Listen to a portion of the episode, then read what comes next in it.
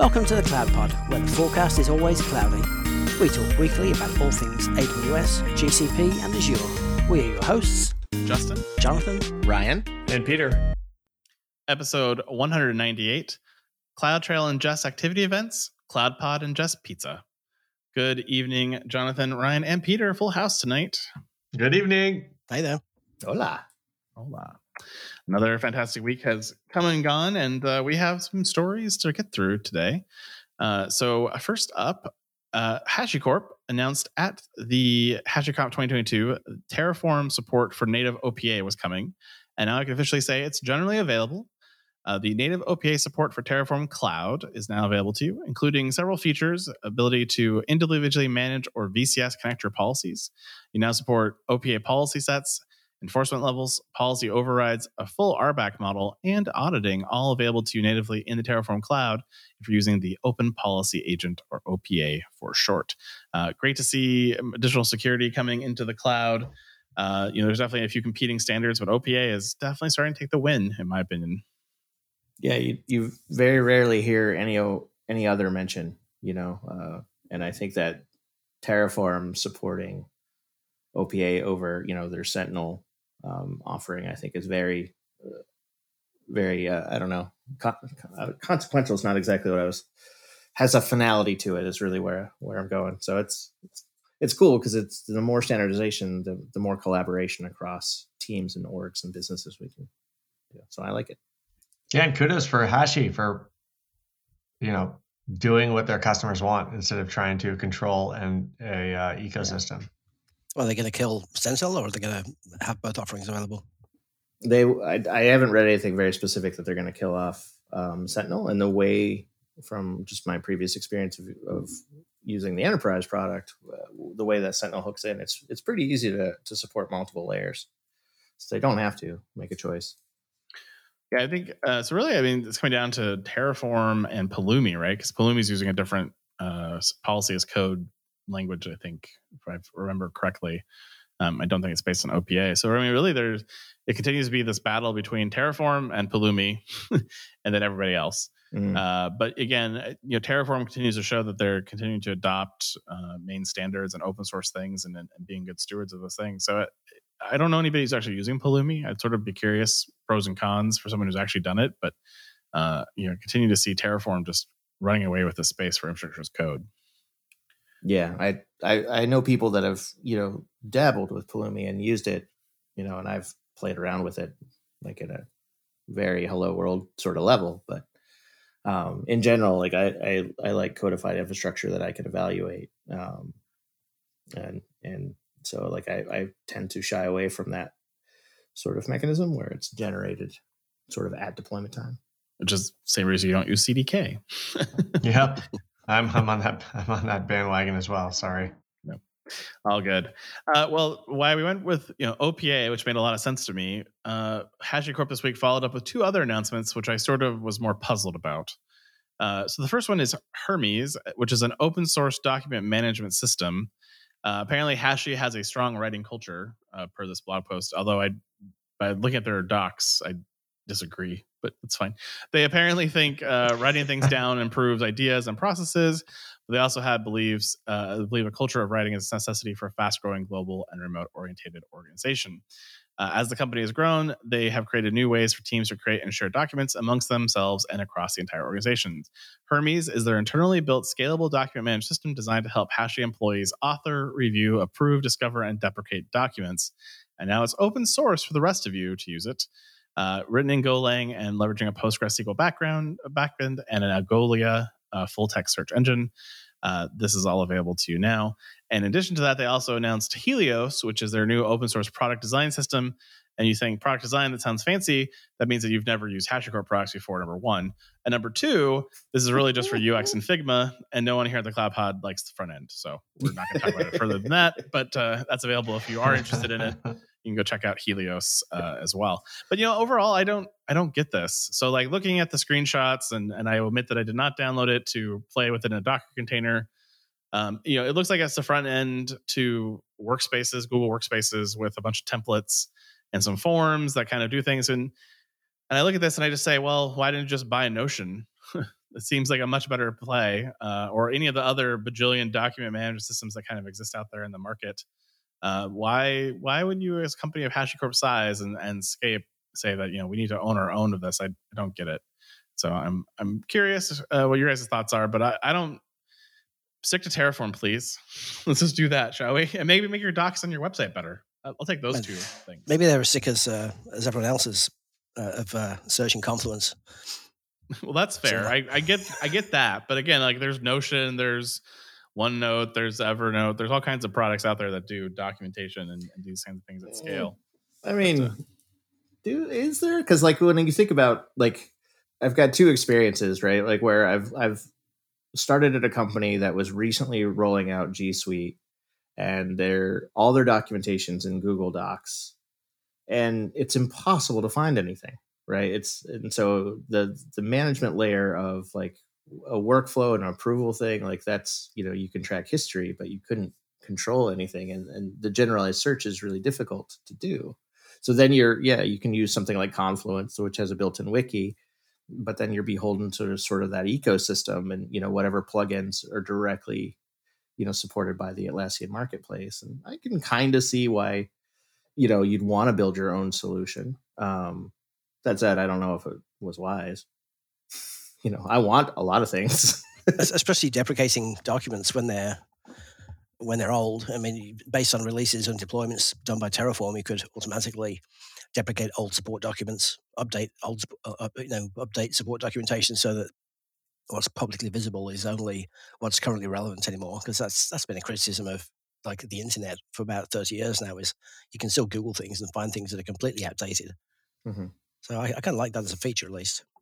Yeah, I mean, the most sophisticated document workflow I've ever seen used Jenkins and uh, and GitHub markup, and you know that was you know using the PR flow for the approval and then sort of the promotion being just orchestrated by random thing. It was actually pretty sweet. But you know, I if I was Hashi and building a service, I probably would have just done that. I, I think I just heard you say something done in Jenkins was, was quite sweet. I'm like, wow, that's yeah. It was a long time ago. I was younger. more I needed the money. Are you feeling okay? yeah. Had a family to feed. I don't know. I think you know, I think that you make some good points that there are some features that would really be valuable and that this area could use someone doing a better job. But I can't imagine, like, you can't do everything well. And so it seems a little outside of uh, Hashi's sweet spot to me uh, to be focusing on. Hopefully, uh, it doesn't detract. You know, you can only do so many things well before you start doing everything not so well. Yeah. Well, you had to wonder in this uh, day and age of cost cutting and things, and people saying, "Why are we doing dumb things? Is this is this an open source play on this?" Like, well, if we open source that, maybe someone else will take adoption of it, and we don't have to maintain it anymore. Mm, yeah, uh, really. Maybe that, right? We're yeah. just seeding. Yeah, that'd be great. That'd be fine. Mm-hmm. All right, well, let's move to AWS. AWS CloudTrail Lake supports ingesting activity events from non-AWS sources uh, because, of course, they couldn't let you just do that to CloudTrail natively because then you know that would just break CloudTrail. Uh, so by giving you a service that you pay for by the gigabyte, uh, you can now upload that data directly into the CloudTrail Lake uh, aggregate and immutably store your activity events and run SQL based queries for search analytics. Customers uh, wanted the complexity of adding their own custom data or integrating with third party data to get a more full picture of the organization's compliance and security posture. Uh, so now with this capability, you can set up custom events uh, with your own code, or just click on with an integration with one of the many providers, including CrowdStrike, GitHub, Kong, LaunchDarkly, Okta, and Snyk. Uh, so all available to you now to add to your CloudTrail data lake and never look at it again. I mean, it's kind of something you could always have done. Hopefully, yeah, always have done. They're just given it a new name, or they've just they've just given it a name, given that set of uh, tools a name. So it's kind of, I guess, maybe they're going to go out into the uh, SIEM market and compete with Chronicle and other things like that, because pretty much that's what Chronicle does: data lake with with uh, queries bolted on the front. I mean, it's all just data that's you know and it's different ways of querying it right and and getting that out in a lot of ways you see there was this thing called a data lake and it was a place where you could take all of your data and you put it into the lake and then security came along and said well that's nice and all but we can't put our data in that lake we need our own lake And then they said, well, that's fine. You can do that. But you know, we spent three years developing this cloud data lake. So you're going to have to go do that. And they said, yeah, yeah, we don't, we don't have developers on security. So then they went to micro, the Amazon just heard all this and said, well, we'll just create a custom version of a data lake and we'll call it security data lake uh, and that's how this came to be born. Mm-hmm. So this and is they for, charge more than the other. yeah, and they can charge more money for it. And everybody who ran the original data lake is like, you guys are idiots, and you're paying a fortune for this thing I already could have given you, but you refused because it wasn't security or didn't have the word security in the title. So now it does, and security teams are buying this like hotcakes. I'm sure. I'm sure that's mm-hmm. the story yeah. is. I mean, just think if there was some kind of open standard for uh, for security events, which they did announce like six months ago, maybe. That would be ideal for, for, for bringing data into a, a, a, uh, CloudTrail data lake. Imagine, imagine that, right? Imagine yeah. that. Weird. Mm.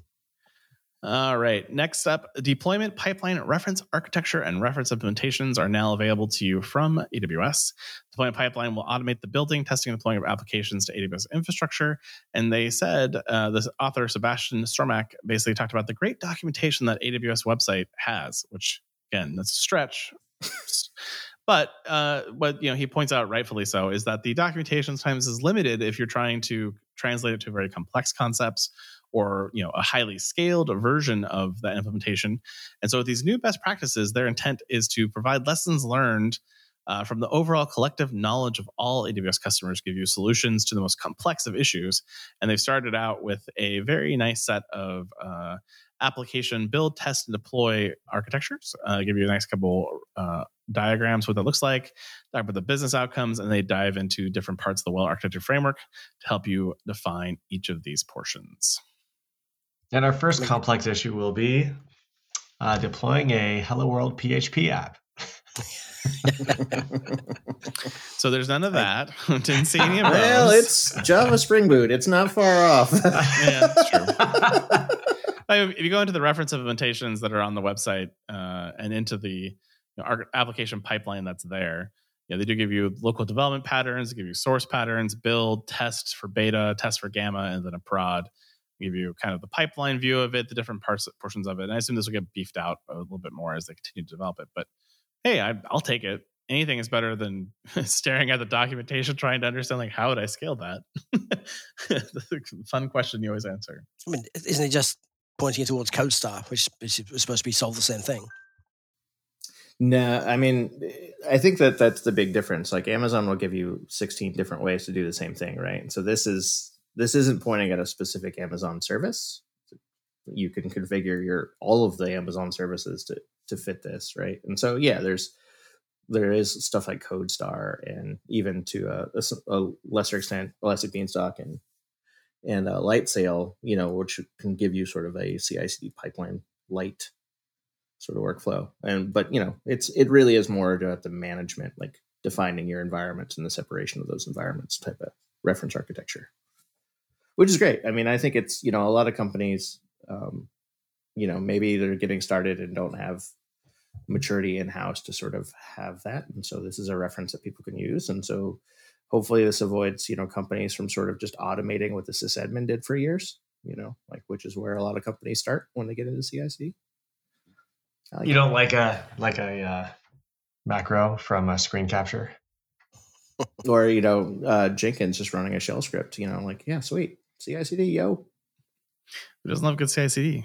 Mm-hmm. That's all you need. Solves all problems.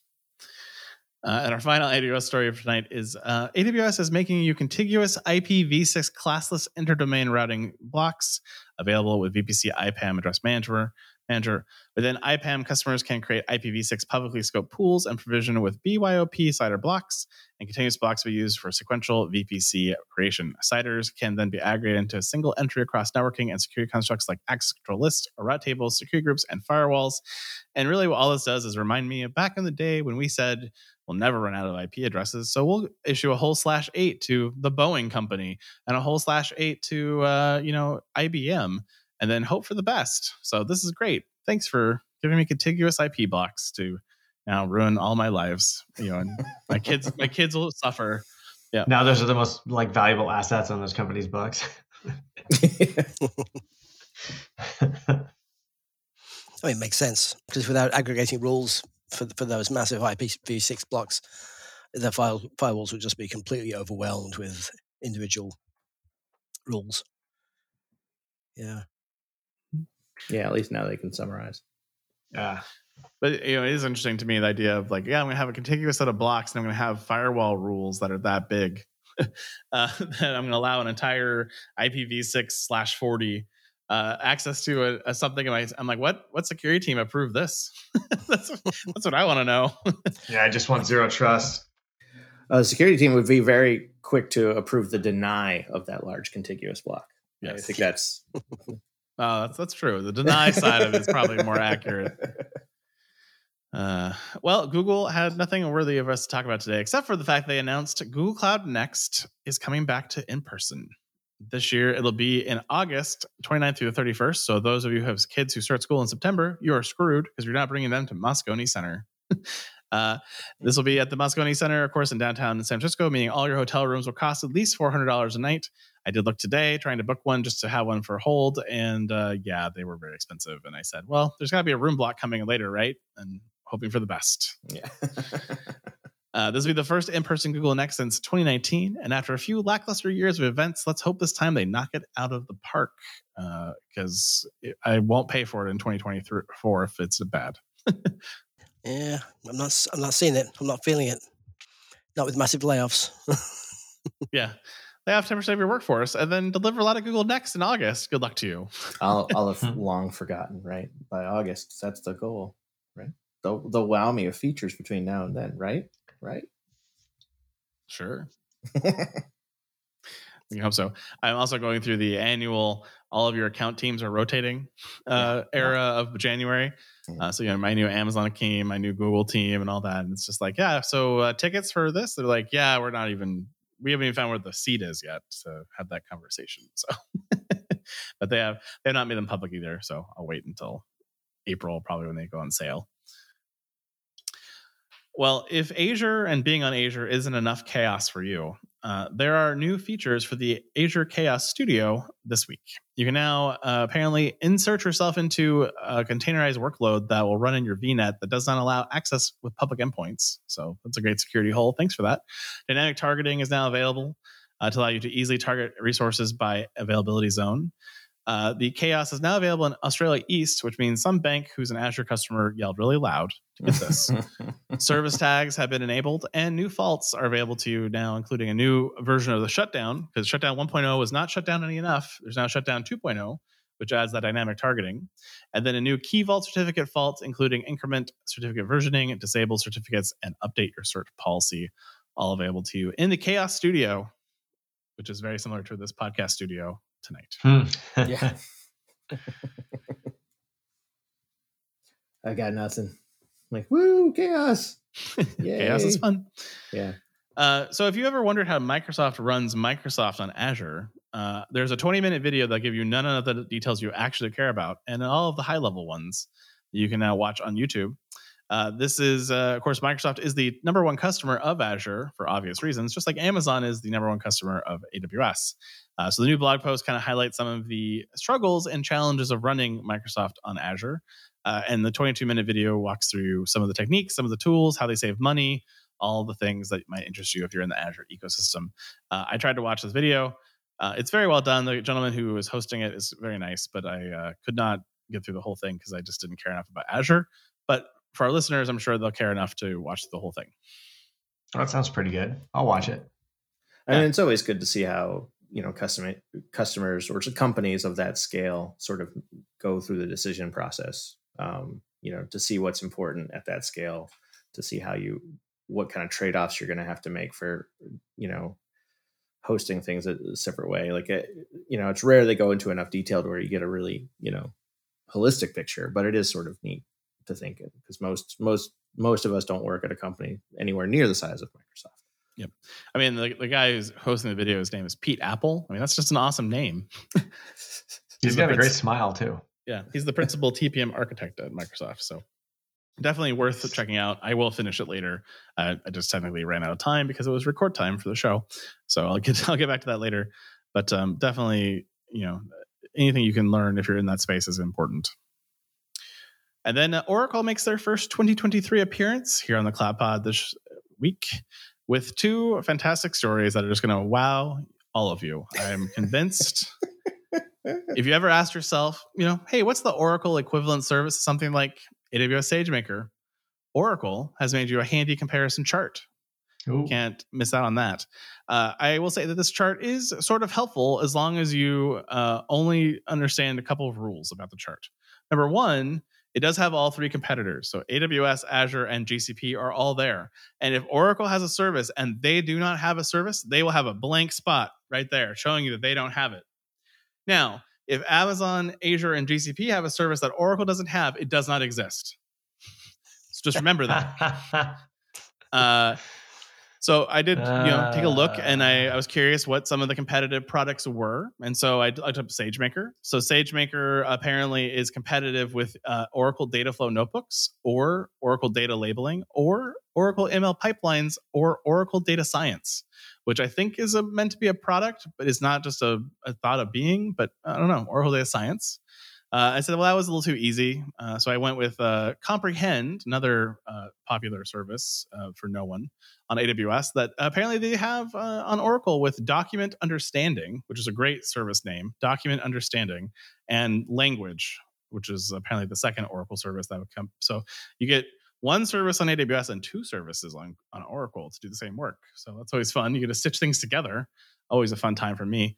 And then uh, the last one I thought was I'll throw Airflow at it. Uh, Airflow, of course, is managed uh, in GCP. It's called Composer. Uh, apparently, in Oracle, it's called Oracle Process Automation and Workflow in beta. Again, two services do the same thing as GCP. Uh, so that's always appreciative. I also learned that they think that Apache Kafka somehow was a competitor of this as well on on AWS. But you know, details of this chart are subject to interpretation. And so do keep that in mind as you think about it further. Uh, but this is available to you, and then so you know there's you, uh, it's searchable. You can you can put words in there and it finds them for you, which is always a plus for a searchable box. And so yeah, if you ever wanted dreamed of having a, a list of all of the cloud services uh, ever in existence, curated by Oracle that only have competitive products to Oracle products, this is the chart for you. Oracle has a product called Fast Provisioning Database, and its key feature is that it's a quickly provisioned database. Hmm. A database with accelerated provisioning time. Yeah, that's beautiful. Yeah. yeah. I just can't get over document understanding. Document yeah. understanding sounds like it sounds like they put the, the competitors' product names into uh, you know Google Translate and they went to like English, Spanish, English, Spanish, English, Spanish. And finally landed up on, on English again. It's like ah, document understanding. That's a great name. Yeah. ChatGPT. Tell me if I if Oracle created a product that competed with Comprehend, what would it be called?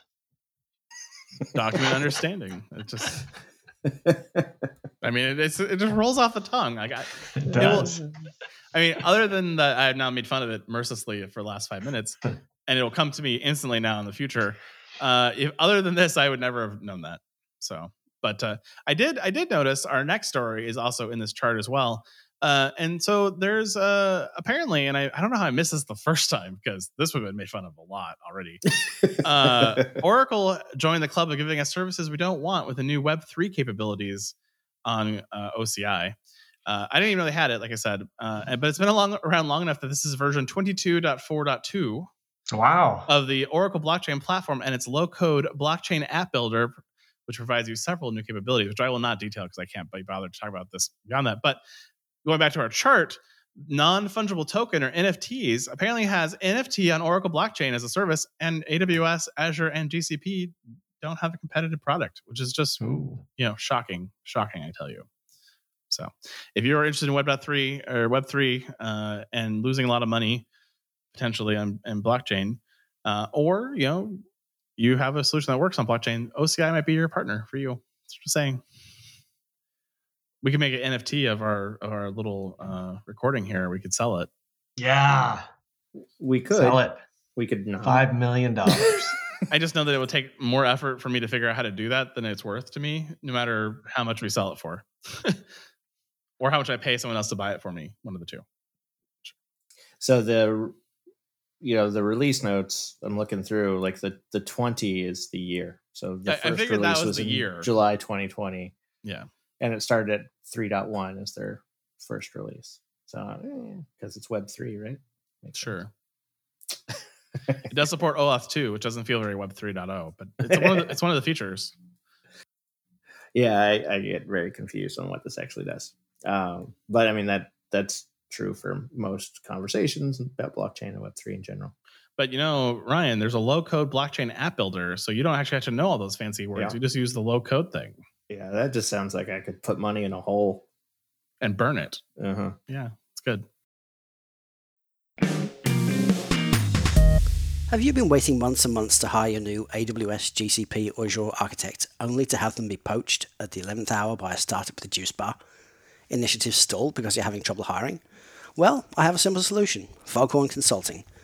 Foghorn Consulting provides top notch cloud engineers to the world's most innovative companies and can be burning down your DevOps and cloud backlogs as soon as next week.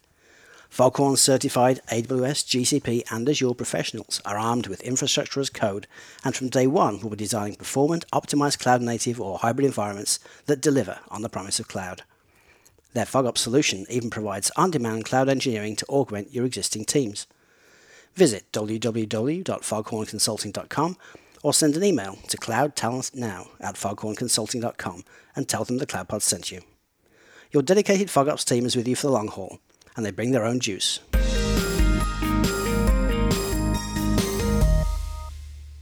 All right. Well, let's move on to the cloud journey. And uh, this week, we are here talking about networking and VPCs, uh, which is a riveting topic for anybody who's ever been in networking. Uh, and really, you know, your cloud center of excellence has a lot of work to do uh, in establishing your landing zone, and VPC is going to be a lot of time spent, uh, particularly on this topic. Uh, but I, I like to start by asking Peter, because he's a consultant, what's a VPC? Virtual private cloud. It's like your data center network. But cloudy? but cloudy.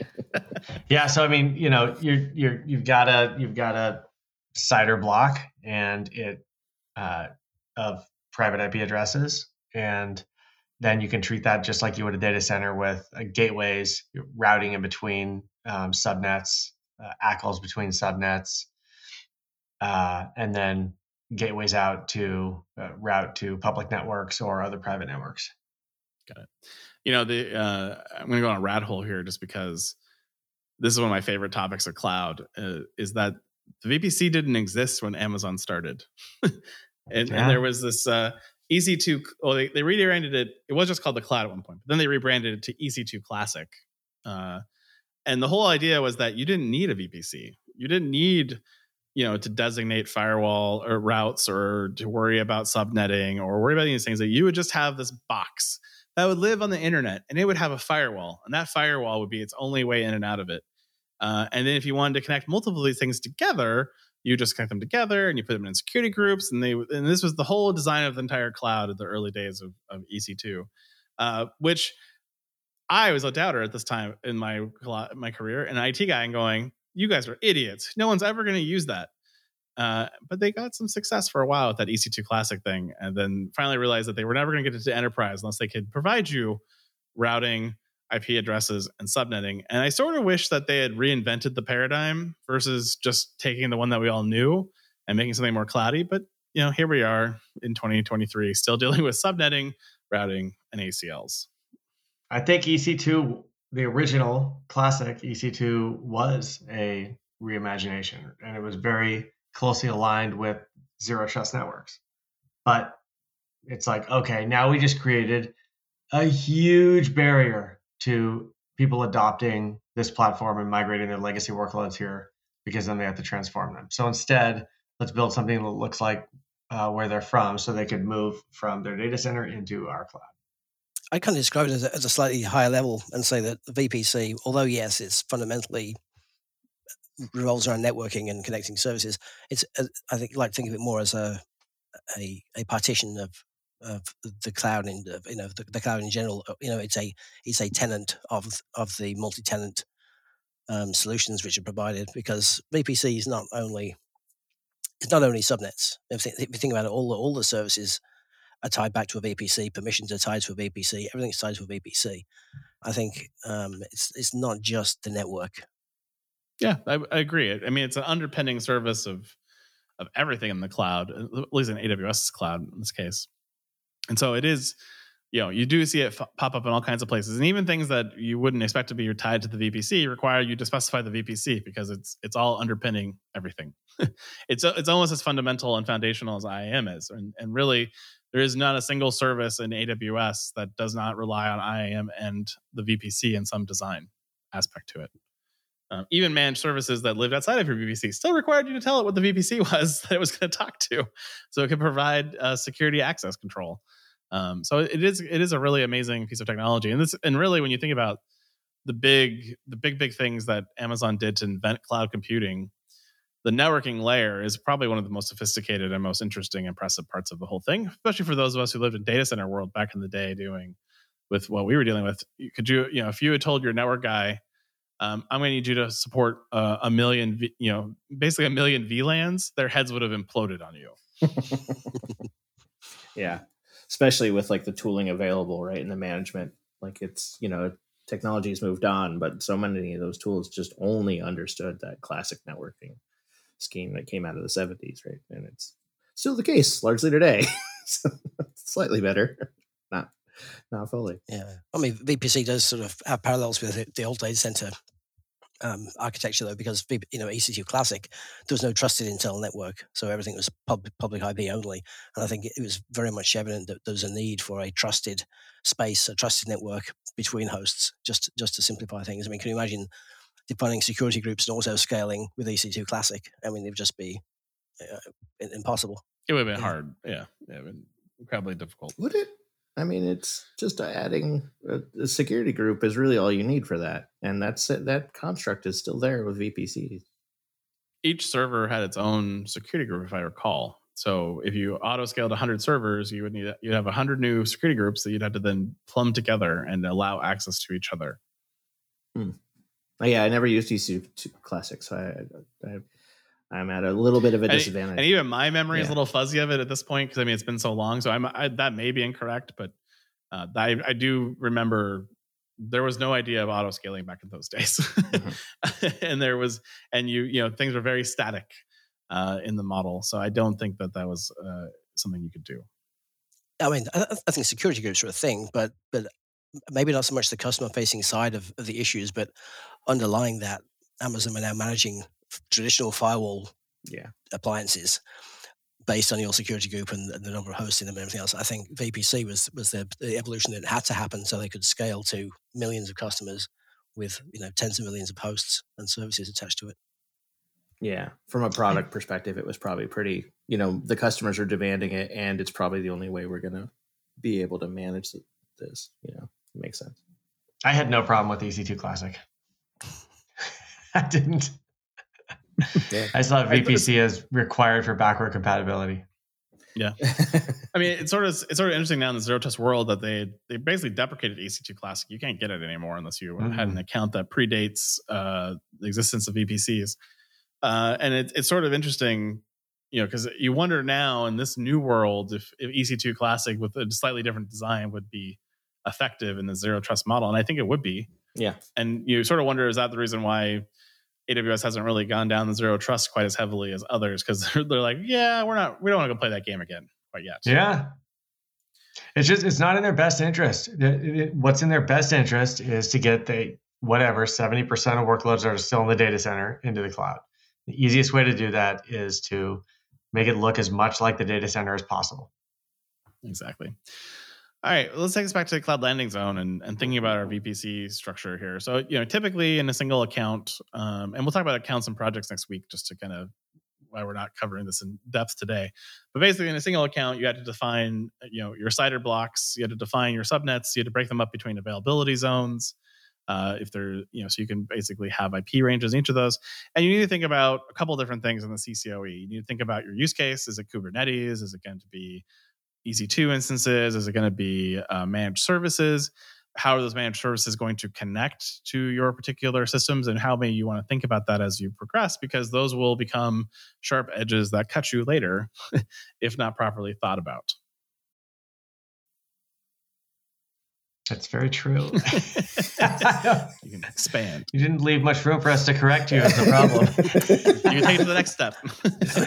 I have I have opinions on the whole thing, but it's not really you know in line with any any tradition. I, I really think the day of of uh, uh, you know one massive IP space, contiguous throughout the whole company with everything allocated, it should go away. Absolutely should go away. I don't think there's any need anymore to have individually addressable um, hosts when there are so many alternate options out there for, for managing said hosts. You know, you've got SSM, for example.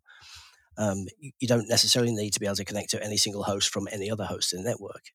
In in the microservices deployments, they're, they're, they're small, very very tightly coupled to, to their own dependencies, and you could deploy those in their own very small VPC, just just sized just perfectly, and you expose the um, the, the, the, public endpoint using uh, either a private endpoint or or um, service mesh of some kind, VPC Lattice, as announced uh, um, recently. So, I mean, my my wish would be that we we no longer have to manage these massive address spaces, ten dot something slash eight, anymore, and that individual services would deploy their own uh, VPCs and manage those things, and they just hook into the network as needed. That's not the mm. reality. Well, you were you were here earlier when we talked about contiguous IPv6 blocks, right? yeah, yeah. Um, I mean, that's the, well, but you, in in that model, you don't really need a large contiguous thing. What you need is just to to not try to make everything a unique, you know, snowflake on that network, and so you're you're largely it's largely an extension of the EC2 classic where your your all of your IPs are within that VPC contract, and you're very tightly controlling the access in and out. Um, and so it's just not at a server level anymore, it's at a VPC level. And it's, you know, it's it, it really helps with, you know, scaling and, and communication and coordination across enterprise. And it's, a really good model. Um, but because so many internal processes and, and teams are still very tied to that IP being that identifying resource of of that something, it becomes very challenging to to get to that model within a within a company. It's also because of the way that again we talk about how interlinked these things are. It's hard to change your VPC model. so typically, to redeploy your VPCs or really your foundational landing zone, you end up having to basically destroy everything and recreate it or create parallel and move over to it over time, which never actually happens. Mm-hmm. Then uh, you just have two. yeah, then you just have two VPCs or, or those type of issues. So you you you want to be thinking agree with Jonathan, but you also have to be thinking about like this VPC design that you need to be able to have some flexibility and change as part of that um, you know overall design. And you need to factor in like, okay, well, you know, if I'm going to have one VPC, am I going to have multiple VPCs? And if I have multiple VPCs, how do I make them talk to each other? Do I use peering? Do I use something else? Um, and that needs to be factored into your design thinking as well. So this, again, uh, going back to the kind of the center of excellence construct, you know, this is your architect and your networking people and the spreadsheet of IP addresses that your company's maintained since Christ was a choir boy, uh, all working together to come up with a design and a model that makes sense uh, which may lead you eventually to a multi-account strategy, which we'll talk about next week. But you know, ultimately, this is the key foundational piece of everything you're going to do in the future. And it's dependent on your account strategy. It's dependent on the number of regions you have to be in. The whole concept, at least in AWS, of a VPC lives in a region in an account means that if you're partitioning your, um, if you're creating blast uh, radiuses via accounts or via regions that by definition you're creating uh, some minimum number of VPCs that potentially have to communicate with each other. And if they do, then you gotta you gotta plan for that.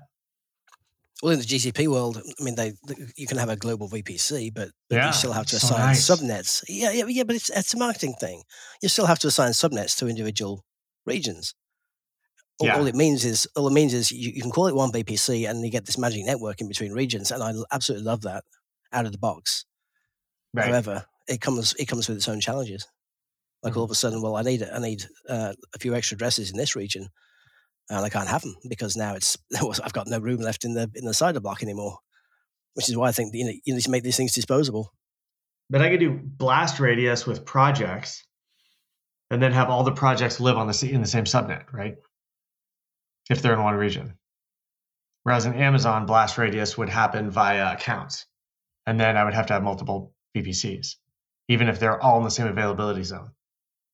That's the thing I like about the Google network, right? It's this, it's completely separate from the API uh, blast radius.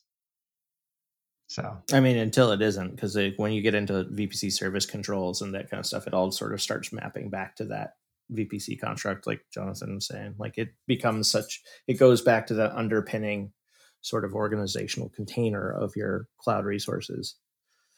I mean, it's, you know, like uh, now that Transit Gateway exists, like I, you know, like I can kind of see both models. Before Transit Gateway, you know, connectivity within Amazon between multiple accounts and multiple VPCs. It's impossible. Was, yeah. was too difficult, right? Yeah. And so, you know, like it's you know the the the idea behind the the global VPC that's shared across projects is, was really appealing in GCP. But yeah, now now working in that ecosystem, you start seeing sort of the uh, same sort of challenges of you know like you still have to do a lot of the same legwork that you didn't really want to by creating multiple VPCs. And so even in one, it's still sort of the same sort of thing. And it's challenging, right? Because different teams have different business needs and you're trying to manage this as a central resource. Yeah. And, and Transit Gateway effectively is saying, we're going to let you make multiple VPCs into one VPC, which is awesome. Thank you. Amazon. Well, it's you know, and I like the model where you're declaratively saying these things can talk to these other things, right? Yeah, so I like that. You know, and and I wish the the global network of GCP had a little bit more of that. Like they're getting there. They're releasing new features with the resource tags that are allowing um, that sort of thing. But it's still the connectivity is a little. I don't know. It's it's a it can it can get more opaque depending on your implementation very quick. Yeah, yeah. That's the other thing. There's so many ways to do this. So many mm-hmm. ways to do it the wrong way. Like there's a lot of good ways. There's not the best way. There's a lot of good ways. Then there's a lot of bad ways. Yeah. I've seen I seem to be going through every single one of the bad ways like as, I, as I learn these things. I think the key thing on the the bad ways and the good ways is this is where your partner can really play a big part of this because they've been there, done that, got the T-shirt, and then you know Amazon or GCP or Azure should be able to provide some level of guidance and some direction to you, so you aren't completely left in the dark for your CCOE to figure this out from scratch. Because again, you know, thousands of companies have gone through this VPC design problem. They know the use cases. They know which of those good ideas are good for your organization versus the ones that are not good for your organization or the really bad ones. Uh, and if you ignore your partner or your uh, Google or Amazon friends, that may cause you some challenges at times.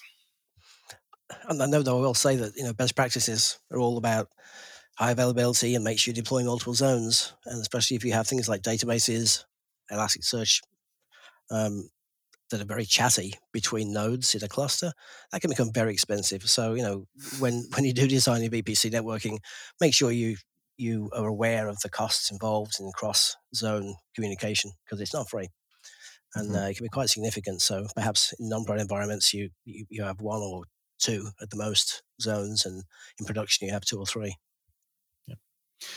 one of the other things that you will want to think about with your VPC is what are your security requirements for it? And that's probably going to come around two areas in particular interest to security, or three actually. One is going to be ACLs and security groups. And how do those work? And so, security groups, of course, are local firewalls to servers, uh, but ACLs are kind of their own unique animal onto their own. And I'll let uh, maybe Jonathan talk about ACLs. Yes. don't, don't, don't use ACLs. yeah, really. Don't do it. Don't they're, do they're it. stateless. They're stateless. They have yeah. they have no place in um in in the world with uh with security groups to replace that same functionality. They have one good use case. One. Deny. Deny rules. Is uh, a blanket general statement deny that you can point all of your compliance controls to yeah. so that you can allow your application dev teams the ability to manage security groups directly without having to, to do any kind of audit control. So manage your manage your isolation and your compliance boundaries as a holistic platform, as a service to the rest of your company, and and then get out of the way. Because like if you try to tightly control the network, how else do you blacklist one IP address incoming to your network?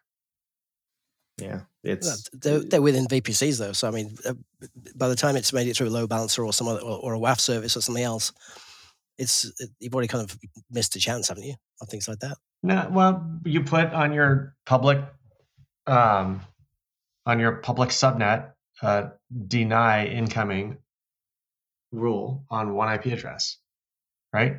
You just eliminated a bad actor from getting anywhere inside your network. Yeah, you didn't even get you didn't even get it into the WAF at that point because it got blocked at the VPC perimeter. Yeah. So yeah.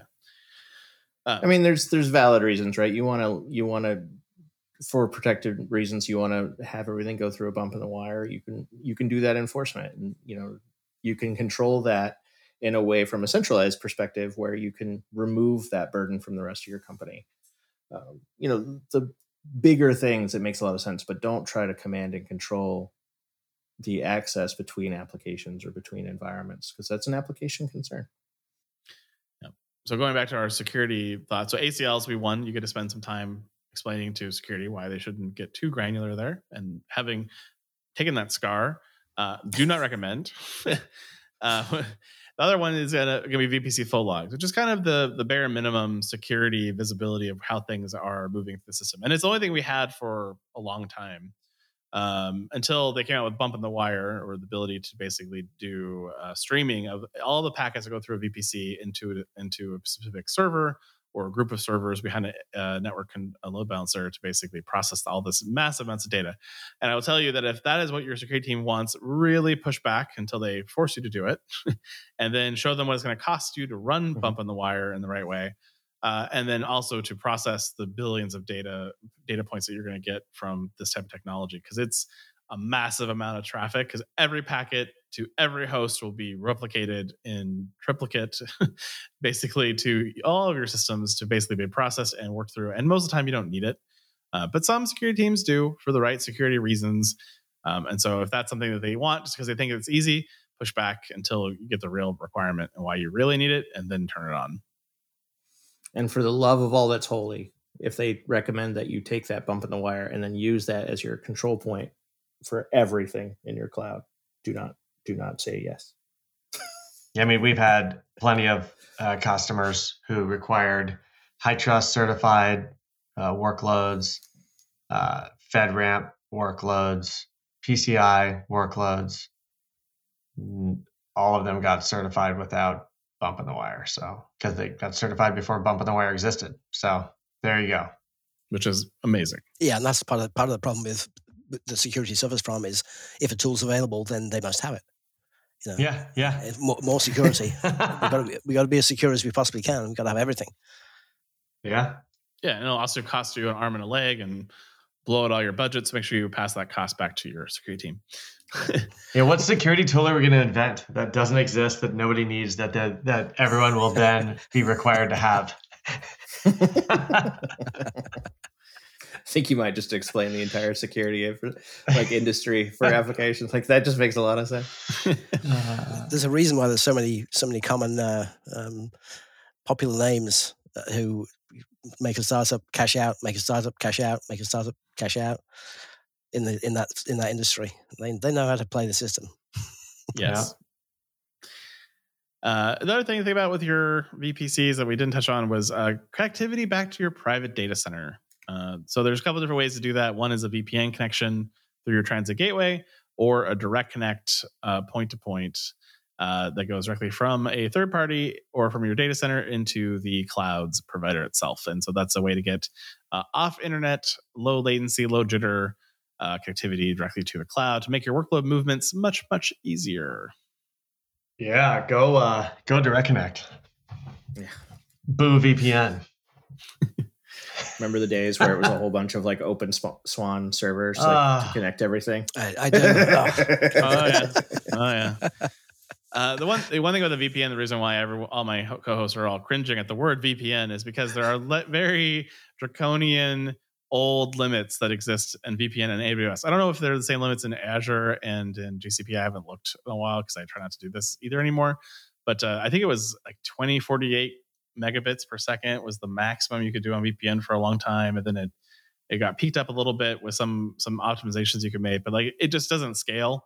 and it's a again it's a very legacy technology you'll end up multiplexing vpns but then you'll find out there's a limit for the overall number of vpns you can put together into a multiplex before it, it hits a cap and you're just doing a lot of pain trying to make that work and a direct connect will be a lot cheaper and a lot simpler on your sanity uh, long term A lot more stable, a lot more performant, A lot easier to manage. more. Just it's a lot you can- more. It's not. They don't cost that much. Just do Yeah. it. and, there, and there's fractional providers who will sell you a fraction of of a circuit that then you can grow and, and make bigger over time so there's lots of options for you to do that uh, in that process so Yeah. i think i think we covered maybe everything but vpc sprawl uh, which is a No, we side covered effect. that. we did okay that was good. me complaining about needing a VPC in every region and every account. perfect uh, i think that's it for vpcs anything else i missed then I think we did good. I think we added value to our uh, listeners. Yeah. Networking is hard. this will come up next week again too when we talk about accounts and projects uh, Yeah. so so Yeah. that'll be a, a much more interesting conversation to kind of tie this all together. But uh, it, they're two big two topics talked about at the same time, but uh, together they are a very powerful duo of complexity and amazement. so we'll talk about that next week here on the Cloud Pod. Good night. See you later. Bye, everybody. Oh my God, you guys aren't gonna say goodbye today, huh? Bye bye. bye bye. I don't know what I was waiting for. I mean, there's a, there's an after show, but that's after we say goodbye. Bye bye. Especially, I have to say bye bye because I won't be on the after show tonight. I was waiting for one, and that was a Week in Cloud, but you know, he doesn't always say Yeah. that because that's on the recording. No, no, that's Yeah, on the don't playback, don't not, on the. Yeah. yeah. The show All right. editor has other problems. Yeah. All right, Peter. Good night. Have a good night. See you later. And that is the Week in Cloud. We'd like to thank our sponsor, Foghorn Consulting. Subscribe on iTunes or wherever you get your podcasts and tweet us your feedback at hashtag thecloudpod. Or join our Slack channel, go to our website, thecloudpod.net for sign up instructions.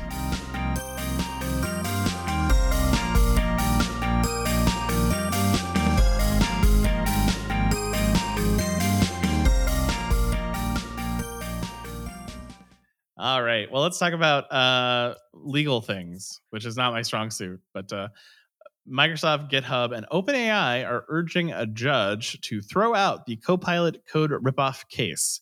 Uh, attorneys representing Microsoft, GitHub, and OpenAI have asked the judge to do that based on the grounds that it lacks standing. And so, for those of you who are not lawyers, uh, to have standing in this particular case, it must show that a plaintiff have suffered a harm of some kind that the court can address. And that is what the Microsoft, GitHub, and OpenAI Alliance are saying did not happen and is not happening. Uh, this is a uh, lawsuit against from two anonymous plaintiffs who have filed complaints alleging that Copilot was trained on public source code without regard for software licensing terms imposed by those who created the software. Uh, there's a from the complaint says defendants have made no attempt to comply with the open source licenses that are attached to the more, most of their training data. Instead, they have pretended those licenses do not exist and trained Codex and Copilot to do the same. Uh, that is basically the back end of that particular lawsuit. Yeah. I it I mean it's to me it's very interesting because like I think that the there's strategy here, right? The the the they're going after standing because this is anonymous plaintiffs. I think that going after standing is a strategy so that they can probably get that exposed so that they can deal with those issues specifically. And I think that the reason they're doing that is because the the licensing that they're talking about of the source code is very opaque and whether it whether it covers the use of it in a training model i think is going to be a very interesting uh, uh, Mhm. uh, theological discussion is where i'm going but that's not exactly the, the word i'm looking for but yeah it's because it's going to be it's not going to be very straightforward if that's protected or not And I, I, I remember all my school textbooks and things. You, you read the first page. No part of this book may be reproduced, uh, you know, in, in partner with whole without express permission of the publisher. But it's it's a textbook. It's there to teach me. I'm learning from this document. I'm going off into the world, and I'm using the knowledge I've gained from from learning and reading these passages, and that's okay. But for some reason, training um, Copilot on on public data is not okay. I don't understand it. I think they're going to lose on, on several counts. The standing thing is an easy way to dismiss the case very quickly. I think in the end they'll they'll lose because um, GitHub licensing says that analytics is permitted on any public repository, and this, this will fall under the analytics category. But also, the code is not um, just reproduced verbatim, and maybe, maybe if, if there's any risk to them at all, it will be somebody with some very specific piece of code will we'll type something into Copilot, which which reproduces the exact same code out that that, that was in GitHub. And in that case, they'll they're like, ah, look, this was my code. You've you've you've stolen it word for word. Maybe. I mean, it's going to be that even that when you think about like, you know, model training and, and that, like, that's going to be such a low, low percentage part of the data set. I don't know that you would end up with that direct um, return value. Probably end up with, you know, something that just doesn't work would yeah. be more, more likely. Right. So yeah, it's going to be interesting. And, and whether or not, you know, these, these open source li- licenses cover training data is going to be is going to be fun and then you know it's going to be less fun when we're all adopting new license versions yeah yeah you know in before in before who's going to write the next version of uh, the license that specifically excludes the use for training yeah, you know? yeah, yeah. I mean, there's going to be many, many legal cases uh, oh, yeah. about AI. I think this will go to the Supreme Court. Oh yeah, I, I think there's going to be multiple, and I, mm-hmm. I worry about our Supreme Court right now and how they will judge on something like this. Um, but uh, you know, it's yeah. it's sort of interesting too because like if you get into the situation where you say, okay, they they do win this lawsuit. Let's just say the what if game, right? And then you basically now have a precedent that says, well, if knowledge is learned from a source, then am I entitled to value of that learned knowledge, which could mm-hmm. open up all kinds of other things. About going back to your textbook example, like now are are you owning royalties to a textbook maker for your degree you got? Like, I mean, like it would be. Well, t- to be fair, some of them cost two or three hundred dollars, so you know they're, they're getting they their royalties up front. yeah. uh, so yeah, so I mean, it, it could be an interesting shift in a lot of ways. Think about knowledge and knowledge copyright and and what these means. But you know, Microsoft has a quote here that I sort of liked. Uh, Copilot withdraws nothing from the body of open source code available to the public. Rather, Copilot helps developers write code by generating suggestions based on what is learned from the entire body of knowledge gleaned from the public code. And in doing so, Copilot advances the very values of learning, understanding, and collaboration that animate the open source ethic. Yeah. Now, I think that'll be very substantive to the case too. It's just you know a lot like the standing thing. It's you know like what what are the damages? What are what's the money that you're entitled to from this, right? Like there's there I think it's been very intentional that they don't I don't think they sell this as a product feature, right? It's built into other things, but mm-hmm. Well, even yeah. you know, this is text, and this is this is a very structured. I mean, programming languages are very structured in their nature, right? So they're to me, this is sort of like, well, this is just scaffolding code in many ways and, and helping you build things, but you still have to customize it and bring intent to it. Mm-hmm it gets a little more tricky when you start thinking about like art. and mm. when, you know, there, there's people who are complaining about like, oh, well, it stole the style of my art. And I'm like, okay, I, I see your complaint, but then I also look like how many people are taught how to draw Picasso's or to paint yeah. Picasso's or to paint Rembrandts and like you're copying their style in those scenarios too. Yeah. So how is it bad that an AI is copying your drawing style? you know yeah. so i think that you know again going into the, all the complexities of these things it's going to be hard uh, to work these things out over time and the legal challenges will be pretty extensive yeah yeah it'll be fun to see how it shakes out and and see where everything lands and it's definitely going to be landscape changing agreed well uh jonathan had to go run deal with something in the middle of our conversation. So we we lost his insight, but uh, I think this is a good topic. It's something we're gonna keep an eye on here on the Cloud Pod uh, here, see how this case continues to develop if it changes. But uh, we'll see, and uh, we'll see you guys all next week. Great. Bye, everybody.